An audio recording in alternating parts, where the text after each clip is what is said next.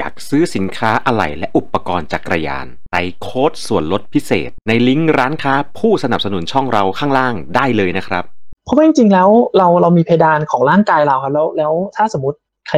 ดู Strava ใครเคยใครเป็น friend กับผมดู Strava ผมอะมันจะพบว่ามันมีกราฟที่แบบหยุดมันดิ่งลงใช่ไหมครับ แล้วพอมันขึ้นอะมันไม่ได้ขึ้นเป็นแนวตรงอะมันจะขึ้นแล้วมันก็จะลงมันก็ค่อยๆขึ้นอย่างเงี้ยดังนั้นไอ้ความสามารถของร่างกายของเรา มัน มันไม่สามารถที่จะ ทำได้ภายในแบบลวกน้ำร้อนแป๊บเดียวจัดการได้มันต้องมีช่วงเวลาให้มันแล้วต้องค่อย ๆทำอย่างต่อเนื่องนะครับ อันนี้ผมว่า ถ้าเกิดอยู่ในลักษณะแบบนี้บางคนเบื่อเลิกนั่นคำว่า passion เนี่ยมันจึงไปอยู่กับการ up ของเนี่ย มันจะเห็นภาพเร็วสุดง่ายสุดคล้ายๆซื้อล้อนั่นแหละซื้อล้อมามันเห็นภาพสุดเร็วสุด แต่ถามว่า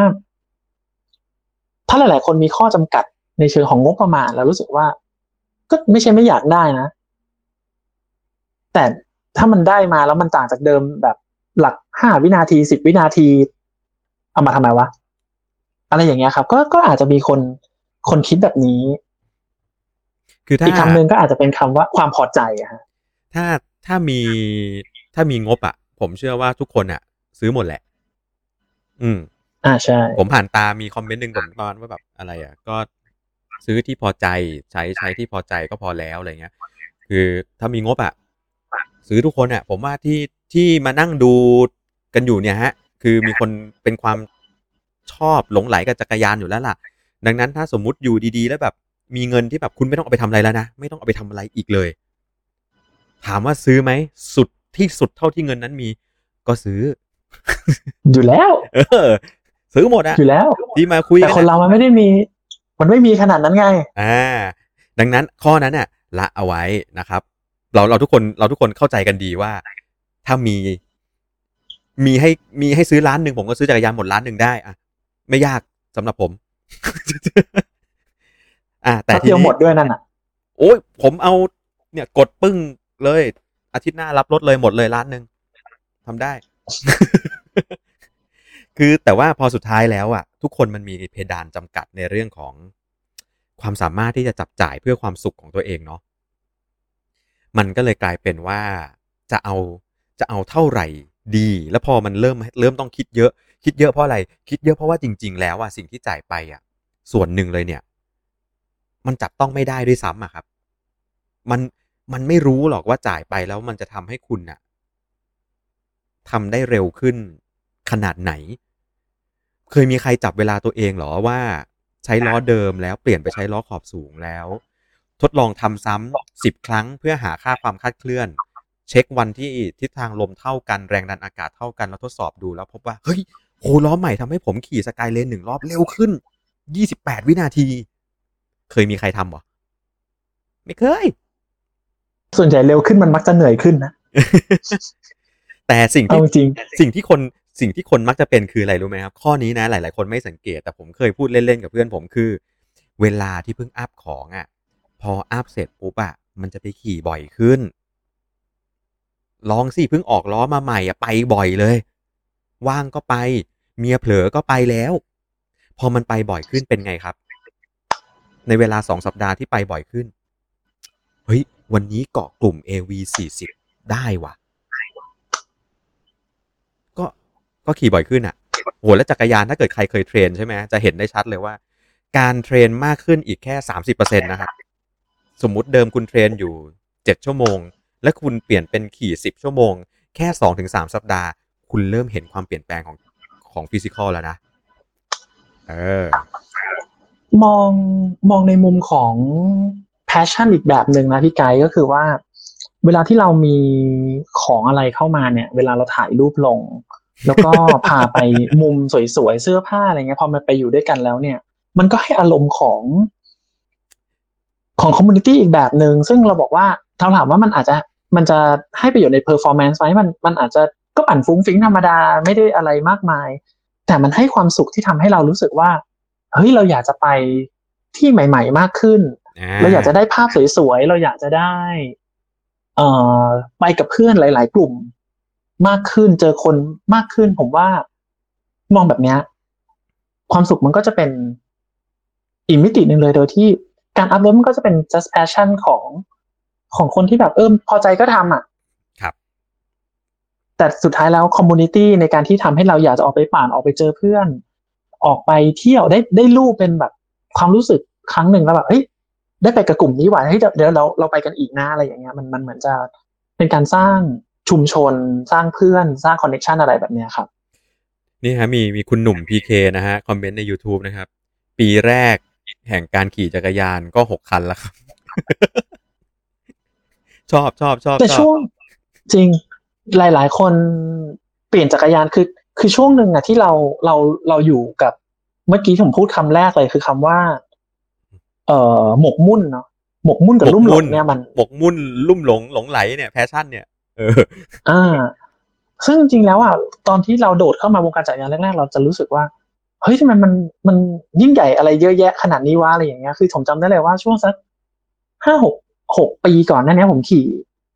เอ่อวินเทจสับถังอยู่เลยอะอ่าซึ่งทั้งนั้นที่ตอนเนี้ย ทุกวันตอนนั้นเนี่ยรถมันไปเป็นแบบคาร์บอนแล้วนะ แต่ผมขี่วินเทจสับถังเฟรมจีนอยู่เลยอะครับผมรู้สึกว่าเฮ้ยเนี่ยมันคือไอเดียที่ผมได้มาตอนเด็กๆ แล้วก็รู้สึกว่าเฮ้ยมันมัน fulfill fulfill เราแล้วก็ชอบมันก็ดูคลาสสิกดีอะไรอย่างเงี้ย แต่พอเราเริ่ม กระโดดเข้ามาเห็นว่าเฮ้ยมันมีเทคโนโลยีอะไรใหม่ ๆ มีแบรนด์นู้นแบรนด์นี้ซึ่งต้องยอมรับว่าช่วง ช่วงยุคก่อนจักรยานจะบูมมากๆในเมืองไทยเนี่ย จริง ๆ แล้วมันก็มีกระแสพวกนี้อยู่แล้วนะครับ แต่ช่วงจักรยานบูมเนี่ยมันทำให้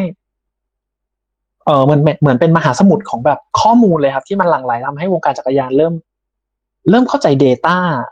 เยอะขึ้นอะงั้นอย่างอย่างไทย MTB ที่เราเห็นว่ามีคนไป ไปถามตอบบ่อยๆทุกวันนี้มันกลายเป็นว่าบนทุกคนคือผู้รู้ที่สามารถเอาข้อมูลมาแลกเปลี่ยนกันได้ครับ แล้วก็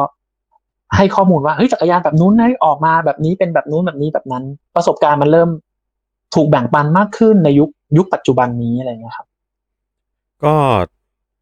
ณเวลานี้ผมเชื่อว่า Facebook นะครับ Facebook น่าจะเป็นแหล่งข้อมูลที่ผมเชื่อว่ามีคนใช้งานมากที่สุดวันก่อนผม ผมเกือบ ผมเกือบหงุดหงิดเพื่อจะโพสสเตตัสลงไปแล้วในเรื่องของผมเพิ่งไปเห็นสแตทของของการใช้งาน Search Engine ในในครึ่งปีหลังมา ว่าคนยุคนี้นะฮะ ยุคคนยุคโควิดอะใช้ Search Engine น้อยลงอะต้องอธิบายว่าใช้ Search Engine คืออะไร Google ใช่ไหมสมัยนี้ก็คงเป็น Google เป็นหลักละแต่มันก็มีอันอื่นอีกเยอะแยะเลยไง สมัยก่อนใครผมเชื่อว่าหลาย ๆ คนก็จะเป็นรุ่นเดียวกัน ใครทัน Search Engine แบบ Yahoo ไหมฮะ อ่า จารย์อุ้นต้องอะจารย์อุ้นน่าจะทันนะ Yahoo ใช้ Yahoo ทันทันใช้อะไรอีกวะมี ผมจำไม่ได้แล้วชื่อสมัยนั้นเราใช้อะไรเป็น Search Engine กันบ้าง ใครนึกออกพิมพ์บอกผมหน่อย ว่าใครเป็นรุ่นใช้อินเทอร์เน็ตยุคนั้นนะฮะว่าใช้ Search Engine อะไร คือคนในยุคเนี้ยหนึ่งปีล่าสุดนะครับ คือจริงๆเขาใช้แค่ 6 เดือนล่าสุดนี่แหละ ดูเทรนด์ในการใช้งาน Search Engine ถูกใช้งานน้อยลง เพราะคนค้นหาข้อมูล ในนั้นน้อยลง แต่คนถามข้อมูลในชุมชนโซเชียลมากขึ้น มันได้โฟกัสในจุดที่ต้องการโฟกัสเลยครับ ถามคนไปเลยว่าสมมติอยากใช้ทาแม็กเฮ้ยตัวนี้เป็นไงบ้าง แล้วเราใช้ตัวไหนอยู่เทียบกันเลยเหมือนใครจะหารถใหม่ ทุกวันนี้เราก็สนิทกับพี่ที่ทำเพจเอ่อ bicycle review ครับที่ที่อยู่เชียงใหม่เนาะก็เป็นแอดมินเราก็เคยปั่นด้วยกันอะไรเงี้ยครับ ก็เฮ้ยแอดจุด พี่เขาก็ชัดเจน ซึ่งอันนี้สนิทกันก็อาพูดได้นิดหนึ่งพี่ก็เขาก็พูดชัดเจนเลยว่าเขาไม่ใช่โปรแต่เขาอยากจะแบบเห็นประสบการณ์ของนักปั่น และทุกคนมีประสบการณ์อยากจะให้มันแลกเปลี่ยนกัน ซึ่งทุกวันในเพจเอ่อ bicycle review Thailand เนี่ยก็จะเป็นเพจหนึ่งที่ผมเชื่อว่าพี่ๆเพื่อนๆหลาย ๆ คนเคยเข้าไป ซึ่งตัวแอดมินเองเนี่ยบอกตรงนิสัยดีนะครับ แล้วก็ค่อนข้างเปิดเปิดโอกาสให้ทุกคนเข้าไปแลกเปลี่ยนประสบการณ์ชัดเจนมากๆอะไรอย่างเงี้ย เป็นจริง ๆ เป็นแนวคิดที่ที่ผมผมเองผมไม่ได้ต่อต้านอะไรเลย ผมผมสนับสนุนด้วยเพราะผมเชื่อว่า ความเห็นจากผู้ใช้งานอะ มันมันมีผลมากกับการเลือกใช้ เพราะว่าอย่างผมเอง ถ้าผมไม่ได้ผมไปซื้อของในในของที่ผมไม่ได้ ไม่ได้รู้จักมันมากนัก ไม่ได้อยู่ในวงการจักรยานเรื่องอื่นๆเนี้ยอย่างตอนที่จะซื้อไมค์เนี่ย เนี่ยโหยหลังจากที่หารีวิวที่มันเป็นรีวิวแบบ สำนักรีวิวนะทั้งต่างประเทศและของไทยในการรีวิวอุปกรณ์ไมโครโฟนแล้วนะฮะ สิ่งที่ผมจะต้องตามหาต่อมาคือ ผมต้องการหา user review ด้วยเพราะผมอยากรู้ประสบการณ์ในการใช้งานของคนใช้จริง ๆ ซึ่งข้อนี้ผมเห็นด้วยแล้วแล้วดีมากแต่แต่แต่ก็จะมีอีกข้อหนึ่งที่เป็นข้อหนึ่งที่หลาย ๆ คนอาจจะต้องอตั้งคำถามเวลาหาคำตอบในการค้นหาจากโลกโซเชียลครับ เพราะว่า เมื่อกี้อย่างที่ผมบอกไปว่าไบเรดานักเขียนคนหนึ่งเนี่ยปีหนึ่งขี่จักรยานเป็นร้อยคัน บางครั้งคนบางคนอาจจะมีไบแอสในการให้ความเห็นของตัวเองที่อาจจะไม่เหมาะกับเรา ผมขออนุญาตใช้คำว่าใจจริตจริตกับคำว่าไบแอสสมมุติว่าผมเป็นคนชอบรถกระด้างโคตรๆสมัยก่อนนะผมบอกเลยผมเป็นคนชอบขี่รถกระด้าง ผมชอบขี่ SL3 มาก โอ้โหยิ่งยิ่งกระด้างยิ่งมัน รถคันไหนที่ที่ไม่ได้กระด้างเท่า SL3 อะ ถ้าใครมาถามผมเป็นการส่วนตัวผมตอบหมดเลย ขี่ไม่มัน แบบเป็นงานส่วนตัวนะ ตอบแต่ตอบออกสื่อก็จะตอบอีกแบบหนึ่งกลางๆแล้วถามผมเป็นการส่วนตัวเพราะผมใช้ไบแอสผมไงผมใช้จริตผม ใช่เออใครถามผมอะดังนั้นรถเซอร์เบโล R5 ใช่ขี่เป็นไงใช่ขี่มันไหมเบาดีอะพุ่งดีแต่ขี่ไม่มัน คนคนถ้าเกิดคนนั้น คนนั้นเอาไปตีความทันทีก็จะรู้สึกแล้วว่าเฮ้ย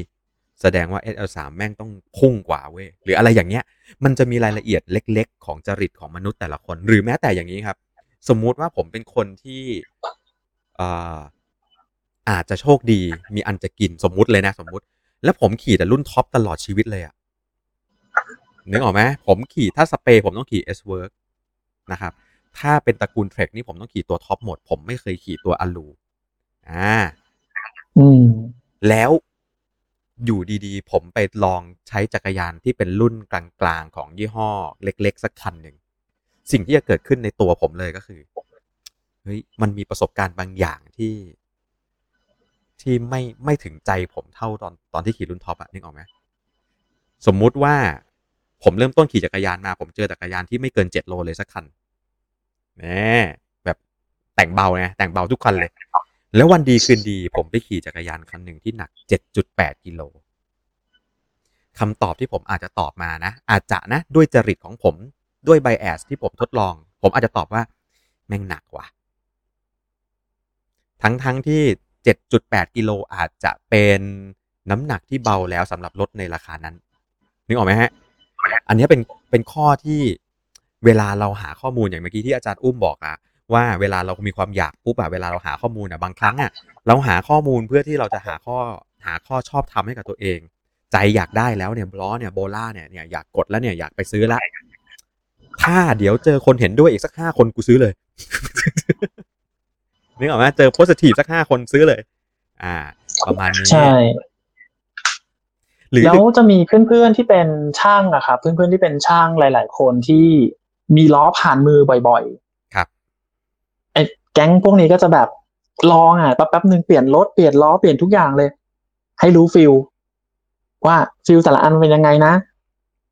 อะไรอย่างเงี้ย มันมันก็จะเป็น มันก็จะบอกทุกอันก็ดีหมดเลย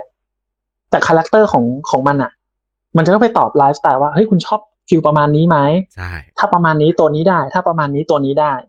อะไรอย่างเงี้ย ซึ่งพอเปิดราคาล้อตัวท็อปมา เอาเกรดแบบ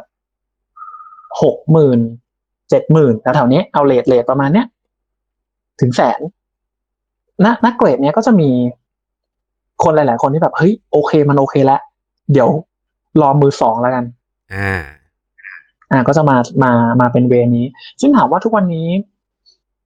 เอ่อด้วยราคาเนี่ยครับ เราจะพบว่าเรนจ์ของของใหม่ที่มันจะเกิดขึ้น เราก็เริ่มเห็นแล้วแหละเทรนด์มันก็จะราคาสูงขึ้น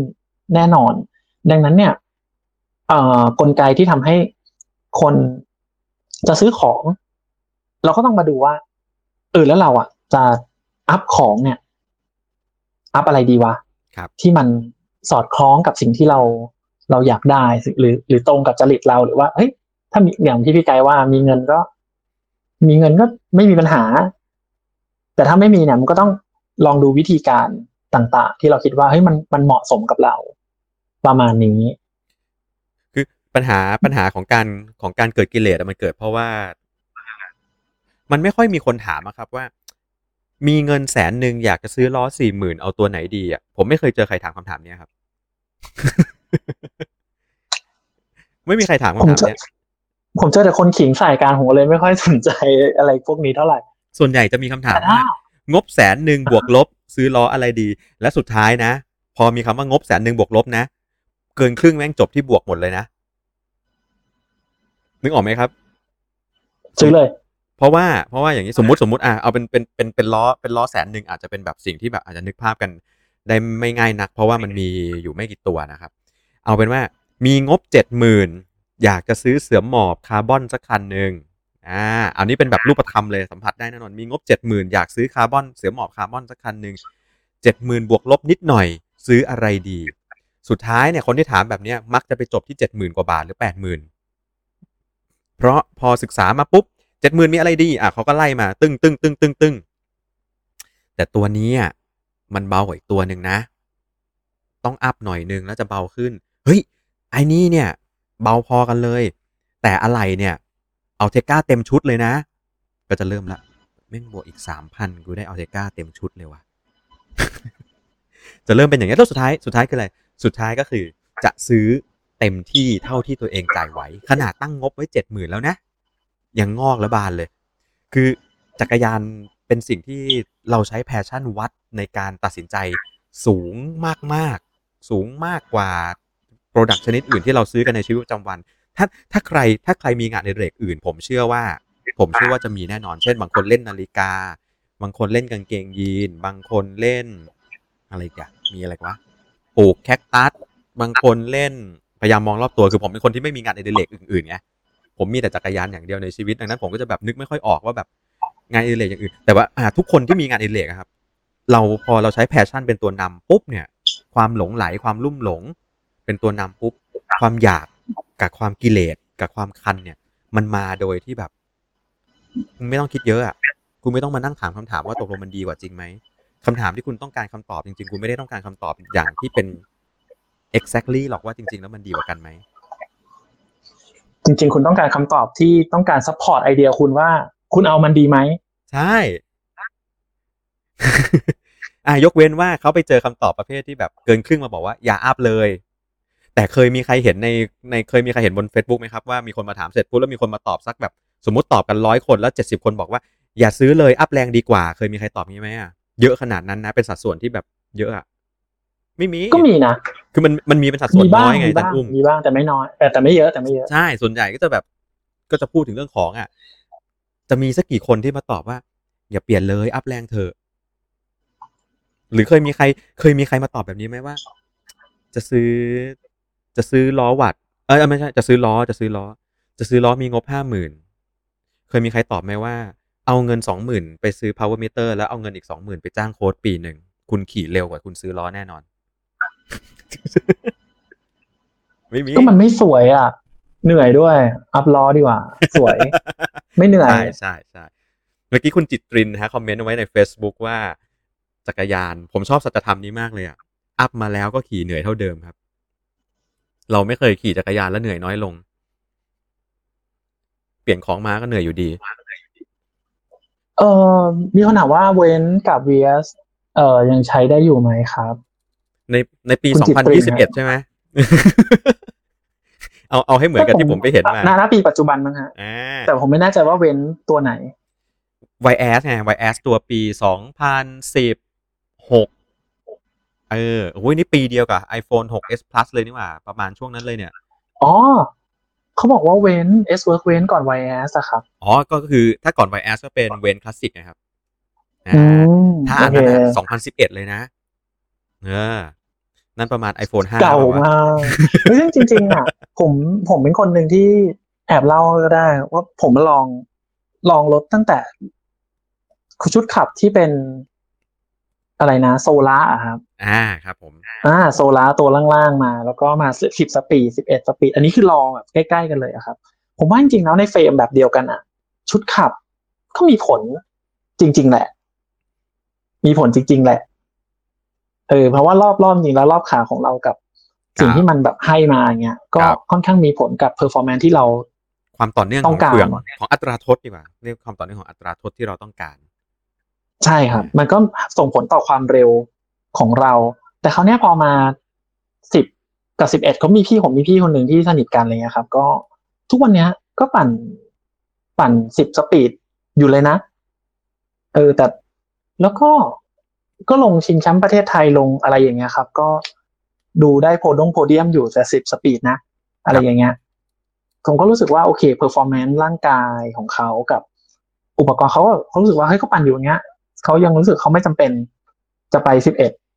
ซึ่งทุกวันเนี้ยเรากำลังพูดถึงสิบสอง speedเออ เราก็อยู่ในในซึ่งคนส่วนใหญ่ในตลาดก็ยังใช้สิบเอ็ดแหละ เป็นมาตรฐาน standard ดังนั้นการที่จะ up จากสิบเอ็ดไปสิบสองเนี่ย ทุกคนก็จะเริ่มตั้งคำถามว่าเฮ้ยมันมีความจำเป็นจริงๆไหมนะจำเป็นแค่ไหนเหรอ ตอนอ่าตอนตอนสิบไปสิบเอ็ดคนก็พูดประโยคหนึ่งกันว่าสิบก็ใช้ไม่หมดแล้ว เกินพอแล้ว แต่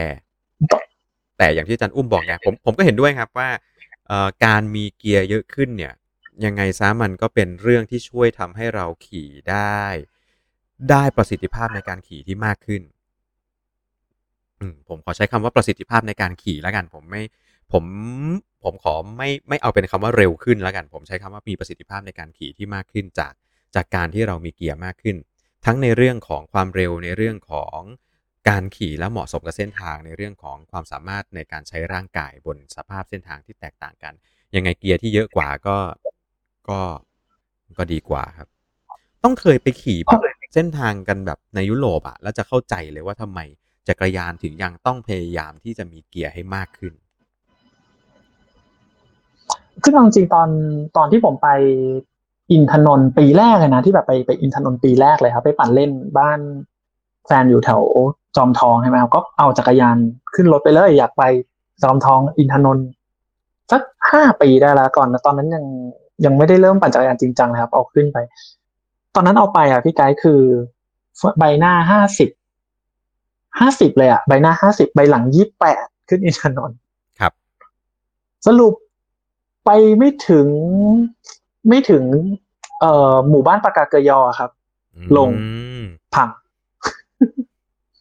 ไม่ไม่ไหวจริงๆแล้วแล้วก็เลยแล้วแล้วก็เลยกลับมา อ๋อ ตอนนั้นไม่ค่อยมีความรู้เท่าไหร่ แล้วก็กลับไปดูว่า อ๋อสิ่งที่เราไม่มีตอนนั้นคือหนึ่งสมองครับสมองเราไม่มีอันที่สองคือ อันที่สองก็คือเฮ้ยเราไม่รู้เลยอะว่าจริงๆแล้วอะการขับรถ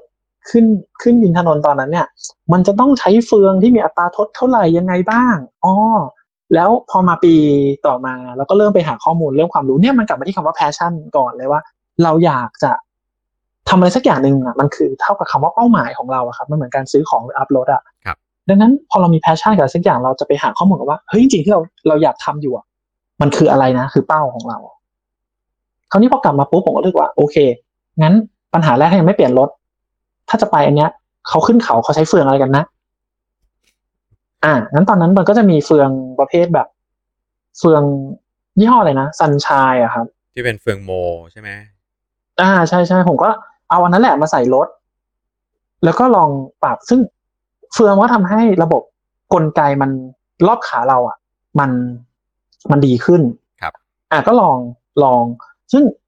พอขึ้นเนินปุ๊บเรารู้แล้วว่า รอบขาเบามันทำให้ขาเราไปได้เรื่อยๆปัญหาต่อมาคืออ๋อไปไม่จบเหมือนเดิมนะฮะไปไม่จบเหมือนเดิมปีแรกๆไปไม่จบเหมือนเดิม ร่างกายเราไม่ได้ว่ะ เราไม่เคยออกแรงต่อเนื่อง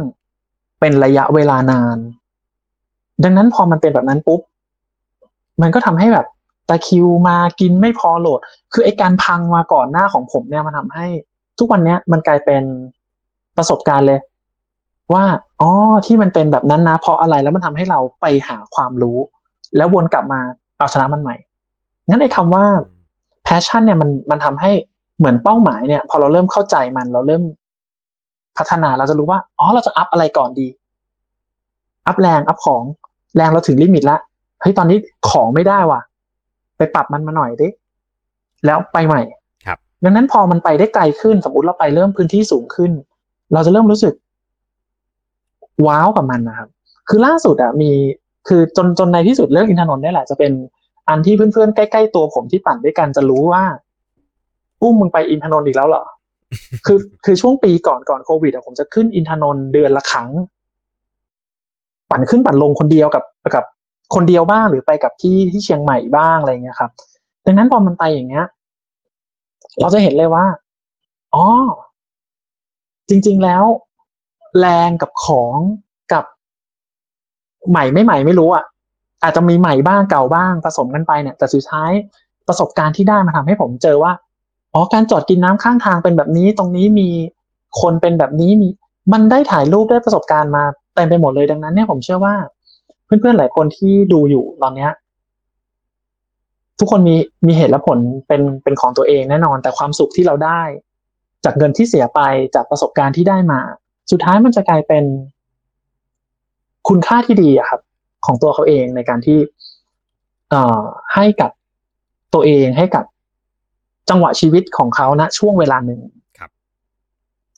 มี comment นะครับ มันคืออะไรนะเขาบอกว่ามันเป็นเป็นเรื่อง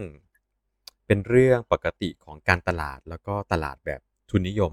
ผมต้องบอกอย่างนี้ก่อนว่าข้อนี้มันจะต้องยังไงก็ต้องบวกกับ passion อยู่ดีของคุณคุณบิสนะฮะคุณบิสอาจากใน YouTube เพราะอะไรรู้ไหมเพราะว่าเราเนี่ยเข้าไปเสพข้อมูลทางการตลาด เพราะอะไรครับ เพราะเรามีความลุ่มหลงกับเรื่องนั้น ไม่งั้นเนี่ยถ้าถ้าคุณตัด passion ในเรื่องนี้ทิ้งไปนะ ลองสิ ลองไม่เข้าไปดูข่าวอัปเดตอุปกรณ์จักรยานเลย ปีหนึ่ง คุณจะไม่รู้หรอกว่ารถจักรยานของคุณอะ มันไม่ดี ขี่อย่างเดียวเลย เพราะเพราะอะไรนักกีฬาในระดับแบบ elite เลยนะ เพราะอะไรนักกีฬาในระดับต้นๆของประเทศ ถึงไม่ค่อยสนใจในเรื่องราวของการจะมานั่ง up ของรู้ไหมครับ มันเอาเวลาที่จะมานั่ง passion กับไอ้พวกเนี้ยเอาเวลาไปซ้อมครับ ใครที่ซ้อมเยอะมาก ไม่ค่อยมานั่งคันมานั่งอยากได้ของหรอก กว่าจะซ้อมมานะฮะ กว่าจะไปทำงานพักผ่อนหมดเวลาแล้ว จะเอาเวลาที่ไหนมานั่งไข Facebook เล่น ผมตื่นเช้ามา ผมก็เข้า Facebook แล้วครับ เข้า Facebook ละผมก็เจออะไร ผมก็เจอเวโ o นิวไซคลิงนิวไบเลด้า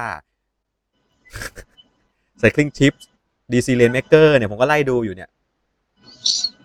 ดังนั้นทุกวันผมก็จะมีการเติมเติม passion ของผมจริงจริงๆต้องบอกว่าจริง ๆ ที่ดูเพราะหนึ่งก็เป็นหน้าที่ของการทำงานอะนะก็ต้องติดตามข่าวสาร ยอมรับว่าบางบางครั้งมีความรู้สึกว่าเบื่อแล้วไม่อยากเข้าไปดูแล้วนะเฮ้ยผมยอมรับตรงๆเลย มีบางช่วงที่ผมรู้สึกว่าผมเบื่อแล้วผมขี้เกียจเข้าไปอัปเดตของ เพราะว่า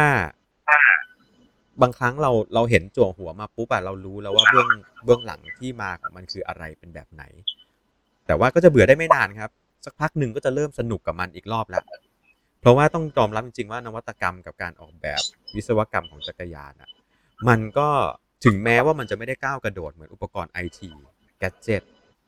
แต่มันมันก็มีการพัฒนาที่มันหยุดอยู่กับที่น้อยมาก มันแทบจะไม่มีอะไรหยุดอยู่กับที่เลยต้องบอกอย่างนี้ บางช่วงก็แบบเบื่อเบื่ออย่างปีที่แล้วอะช่วงโควิดแรกๆอะเบื่อเบื่อเบื่อกับการนั่งดูข่าว อุปกรณ์ สักพักหนึ่งเริ่มมันไว้เพราะว่าอะไร เพราะว่าถ้าใครจำได้ฮะช่วงกลางปีของปีที่แล้ว แม่งเปิดตัวเสือหมอบ 2021 ติดกันเป็นเวลาเกือบสามเดือนน่ะ สัปดาห์ละรุ่นนะครับ มีใครจำได้ไหมไล่มาตั้งแต่ ตั้งแต่ช่วง TCR ใหม่ แล้วก็ไล่มาเลยปังปังปังทุกสัปดาห์มาหมดเลยออเบียมา ไอ้นี่มาไอ้นี่มาแบบโหมันมากอะช่วงนั้น มันกลายเป็นจุดไฟของความ ของความลุ่มหลงของผมกลับมาอีกหนึ่งรอบอ่าต้องบอกอย่างนี้ ก็คือสิ่งที่จะบอกก็คือ passion นี่แหละเป็นที่เป็นตัวจูงจมูกให้เราเข้าไปหา marketing เอง marketing เขาว่าไม่ได้มา ไม่ได้มายุ่งกับเราหรอก แต่ marketing เองก็ไม่รู้มีมีจากบริษัทไหนนั่งฟังอยู่นะแต่ marketing เองอะก็จะมีหน้าที่เขานะครับ อาจารย์อุ้มเคยสังเกตไหม marketing ก็จะมีความพยายาม พยายามยั่วให้เราเห็นให้ได้ สมัยก่อนเราเขายั่วด้วยอะไร ใครจำได้ไหมยุคสักสองพันสิบห้าต้องใช้วิธีนี้บริษัทไหนไม่ใช้นี่แบบโอ้โหถือว่าตกรถด่วนอะทุกยี่คืออะไรครัห้บอต้องมีสาวๆปั่นอ๋อตอนนี้ทำไม่ได้ละ สมัยนี้มันแบบเหมือนเหมือนเปลี่ยนไปเป็นอีกแบบหนึ่งอะหูยสมัยนั้นนะต้องมีแบบ ต้องมีนางฟ้าของแต่ละแบรนด์เลยนะเออสาวๆ คนไหนที่แบบเริ่มเป็นที่จับตามองมีคนติดตามเยอะปุ๊บ เดี๋ยวจะมีแบรนด์จักรยานวิ่งเข้าไปหา แล้วก็สปอนเซอร์รถ ขอแค่อะไรไม่ต้องขี่เก่งก็ได้โพสเฟซบุ๊กเยอะๆ ให้คนเห็นโพสต์ IG เยอะๆ ให้คนเห็น คนเห็นแล้วเดี๋ยวคนก็อยากจะศึกษาต่อเองใช่ไหมยุคนี้ต้องอะไรฮะ ยุคนี้ต้อง เออ ผมก็ไม่รู้เหมือนกันว่าว่าตอนนี้ แต่ละบริษัทจักรยานพยายามทำการตลาดอะไรกัน ผมผมเริ่มไม่ไม่แน่ใจแล้วว่าทุกวันนี้ อะไรที่เป็นจุดขายได้กับชุมชนจักรยานนะผมผมยังคิดไม่ออกเหมือนกัน แล้วก็ด้วยด้วยสถานการณ์โควิดด้วยไหมครับผมผมก็รู้สึกว่า คนก็พยายามปั่นอยู่แหละอะไรอย่างเงี้ย แต่แต่ตอนเนี้ยมันก็เริ่มเรียกไงดีฮะเราก็เริ่มเห็นคนปั่น อาจจะแบบ เริ่มเบื่อไหมฮะ น้อยมีมันก็มีลดลงพอสมควร ในมุมมองของผมเนี่ย คือผมพยายามที่จะสัมผัสทั้งคนที่ปั่นมาตลอด ปั่นมาจนเบื่อแล้ว แล้วก็คนที่เพิ่งปั่นใหม่ ผมผมค้นพบว่าเฮ้ยตอนนี้จริง ๆ เป็นข้อหนึ่งที่น่าสนใจมากนะครับ คนที่เป็น new entry จริง ๆอะที่เขาเพิ่งเริ่มมาปั่นในช่วงโควิดอะเขาไม่มีแหล่งข้อมูลนะครับ เชื่อไหมเขาไม่ได้ถูกเขาดึงดึงเข้ามาใน community ด้วยป่ะครับคือเหมือน community ใช่มันค่อนข้างจำกัดอยู่แล้วใช่แล้วเขาก็ดึงเข้ามาไม่ได้ และตัวเขาเองเขาอาจจะเขาอาจจะมี passion กับการปั่นเยอะมาก แต่เขายังไม่รู้ว่าเขาจะต้องไปอยู่ที่ไหนในโลกนี้เขาถึงจะหาข้อมูลได้ ทั้งทั้งเรื่องของการซ้อมและอุปกรณ์เลยนะทำให้ทำให้เรามักจะเจอคำถามมือใหม่มาก ๆ อยู่ในชุมชนที่ไม่ได้ชุมชนที่เป็นแบบดำดิ่งมากนัก เช่น Facebook ที่มาของสุดยอดดราม่า Facebook จักรยานก็คืออะไรนะลู่ปั่น สนามลู่ปั่น เออนั่นน่ะมีดราม่าเยอะที่สุดแล้วในประเทศนี้อะนะฮะแต่ ถ้าถ้าใครเข้าไปนั่งอ่านมัน จะเห็นจะเห็นคำถามบางอย่างที่แบบ เพราะถ้าเพราะเพราะอะไรเมื่อวันศุกร์ผมถึงทำ Clubhouse top five คำถามจักรยาน เพราะว่าวินาทีนี้พอสอนนี้ ผมก็ยังคงเห็นคำถามแบบนั้นอยู่ในกลุ่มของสนามเจริญสุข แล้วผมก็ทำการทดลองด้วยนะ ผมก็ทดลองผมสงสัยเว้ยผมเอาคำว่าจักรยานโซนสองไปเข้า Google ใครใครที่ดูอยู่ไม่ต้องลองนะครับ เดี๋ยวจะออกไปจากการวิวของเราเดี๋ยวยอดวิวจะน้อยลงนะฮะ ผมลองให้แล้ว เอาคำว่าโซนสองจักรยาน แล้วไปใส่ใน Google แล้วกด Enter ปั้ง ไม่ต่ำกว่า30คอนเทนต์อะอืมแล้วมากกว่า2ใน3เป็นคอนเทนต์มีคุณภาพ มาจากแหล่งต่างๆ เยอะมาก Ducking Tiger Salaryman Cyclist มาจากเอ่อ Cycling Plus Thailand นะมีคนคัดลอกลงเอาไว้ในในในเพจของบริษัทจักรยานแหมหน้าตามไปเก็บค่าลิขสิทธิ์มีมีคนเขียนมาเยอะมากครับ คือจริง ๆ แล้วแค่อาจจะเป็นเชื่อมโยงที่ผมบอกตอนแรกไงบอกว่าพฤติกรรมคนมันเปลี่ยนละ คนต้องการคำตอบมากกว่าที่จะไปค้นหาคำค้นหาอ่านเนื้อหาเอาเอง มันเลยมันมันเลยเกิด เกิดเรื่องแบบนี้แล้วคนคนกลุ่มนี้เป็นคนที่ เดี๋ยวเขาจะเริ่มถามคำถามเดิมๆซ้ำไปซ้ำมากับ passion ที่เกิดขึ้นจากการซื้อของจากการ up ของ เพราะเดี๋ยวเขาขี่ไปสักพักหนึ่งเขาจะเริ่มคันเองละเขาเริ่มเห็นเยอะขึ้น เขาจะเริ่มสังเกตมากขึ้น แล้วก็สุดท้ายแล้วความคันมันจะตามมา แล้วพอคันเสร็จปุ๊บหาที่ไหนไม่ได้อะที่ที่หาได้มากที่สุดคือโซเชียลโหแล้วโซเชียลเนี่ยโคตรแหล่งป้ายยาที่ดีเลยครับ ใช่ไหมอืมก็ เรื่องเรื่องนี้จริง ๆ ผมได้เตรียมกับอาจารย์อุ้มกันเอาไว้นะครับว่าด้วยด้วยความเห็นของผมเนี่ยผมมองว่าการที่เรามีกิเลสการที่เราคัน และเรามี passion ที่อยากจะซื้ออุปกรณ์เนี่ย มันไม่ใช่เรื่องผิด แล้วผมเชื่อว่า อาจารย์อุ้มเองก็น่าจะมองมุมคล้าย ๆ กัน อย่างที่อาจารย์อุ้มบอกไปแล้วว่ามันคนทุกคนมีเหตุผลในการในการใช้ของตัวเอง เพียงแต่ว่าผมอยากจะตั้งตั้งท็อปิกนี้มาเป็นคำถามเล็ก ๆ สักนิดหนึ่งครับว่า ไม่ได้แปลว่าไม่อยากให้ซื้อของ ผมอยากให้ซื้อของโดยที่หาคำตอบของตัวมันเองให้เจอแล้ว แล้วซื้อของที่ใช่จริง ๆครับ เพราะว่าเวลาเราใช้แพชชั่นในการซื้อนำอะ มันเกิดสิ่งหนึ่งที่อาจารย์อุ้มได้บอกไปแล้วก็คือ ลองซื้อ ซื้อมาแล้ว ไม่โอเคว่ะ ขายเอาใหม่ สนุกกับการลอง ถ้าถ้าคุณยังสนุกกับการลองอยู่นั่นนั่นเป็นเรื่องของคุณที่มีความสุขกับการทำได้ แต่ว่าถ้าเกิดใครใครที่ไม่ได้อยากจะสนุกกับการลอง แต่ว่าอยากได้ที่ใช่อะบางครั้งอะเราเราคิดนานกว่าเดิมนิดหนึ่งผมว่าเราอาจจะได้ของที่ถูกใจมากขึ้น ใครอาจารย์อุ้มเคยอย่างนี้ไหมเวลาอยากได้อะไรสักอย่างหนึ่งอะลองเว้นมันไปสักสองอาทิตย์ แล้วยังอยากได้อยู่ไหม แล้วมันก็จะลดความอยากลง แล้วแล้วค่อยมานั่งหาใหม่ แล้วก็ไปดูใหม่ ใช่ ถ้าถ้าเหตุผลมันยังเป็นเหตุผลที่ชอบทำอยู่อะ อันนั้นอะเดี๋ยวมันจะเดี๋ยวมันจะแบบมีเหตุผลในการซื้อเอง ผมผมเป็นคนที่มีความยับยั้งชั่งใจเวลาที่ผมบ้าอะไรเนี่ยผมมีความยับยั้งชั่งใจกับมันไม่เยอะมาก น้อยอะเอาจริง ๆ ที่ชีวิตชีวิตมาจนถึงว่าทำในเรื่องจักรยานได้เพราะว่าชีวิตในช่วงหนึ่งของชีวิตเนี่ย ปีหนึ่งขี่จักรยานหกเจ็ดคัน ก็เคยผ่านมาแล้ว เปลี่ยนล้อบ่อยๆ ก็ผ่านมาแล้ว ไม่มีเหตุผลอะไรเลย ย้ายค่ายชุดเกียร์ก็ย้ายมาแล้ว สมัยก่อนย้ายค่ายชุดเกียร์นี่เรื่องใหญ่นะฮะแต่ก่อนสมัยก่อนย้ายค่ายชุดเกียร์นี่เปลี่ยนล้อด้วยนะ เพราะเฟืองมันใช้ด้วยกันไม่ได้ ผมผ่านยุคที่แบบอยู่ดีๆ ผมก็ย้ายแม่งเลย เปลี่ยนค่าย ตอนแรกไม่ได้เปลี่ยนล้อด้วยทำการโมทำการโมวงแหวนเอาแม่งวุ่นวายเว้ยอะสุดท้ายเปลี่ยนล้อ เนี่ยผ่านผ่านผ่านตรงนี้มาแล้วก็ แต่ก็เป็นช่วงนั้นก็เป็นความสุขของชีวิตครับ แต่ว่าถ้าเกิดใครที่ไม่ได้อยากทดลองไม่ได้อยากสนุกก็ หยุดคิดนิดนึงช่วงที่ผมทำรีวิวรถอะ ให้หับอะ เยอะๆอะ ชีวิตผมโคตรวุ่นวายเลยนะ ผมรู้สึกผมเบื่อการขี่จักรยานผมแบบผมลองจนรู้สึกว่า ต้องพูดกับมันยังไงดีว่าคือ มันต้องอยู่กับเรานานอะไรเงี้ย บางทีเราก็แบบ ต้องหา ต้องอยู่กับมันอะแล้วเราครับก็รู้สึกว่า อะไอคันนี้กับคันนั้นเทียบกัน ซึ่งเราก็เห็นแล้วว่า โอเคมันในเชิงดีไซน์มันต่างแหละ อะ performance ก็ก็ต่าง แต่พอเราขี่มาหลาย ๆ คันอะจนเรารู้สึกว่า มันก็แค่จักรจักรยานปะวะอะไรอย่างเงี้ยนะคือจุดจุดผมละผมก็จะมีจะมีจะมีคำนี้อยู่เนาะพอมันมันเป็นจัสแค่จักรยานแล้วสุดท้ายแล้ว มันก็คือโอเคแล้ว อย่างที่พี่ไกพูดคำหนึ่งเมื่อกี้ก็คือว่า ทัศนคติของเราคืออะไรนะ แล้วจุดยืนที่เราต้องการจะสื่อสารคืออะไรใช่ไอ้จุดจุดเนี้ยครับเป็นจุดที่น่า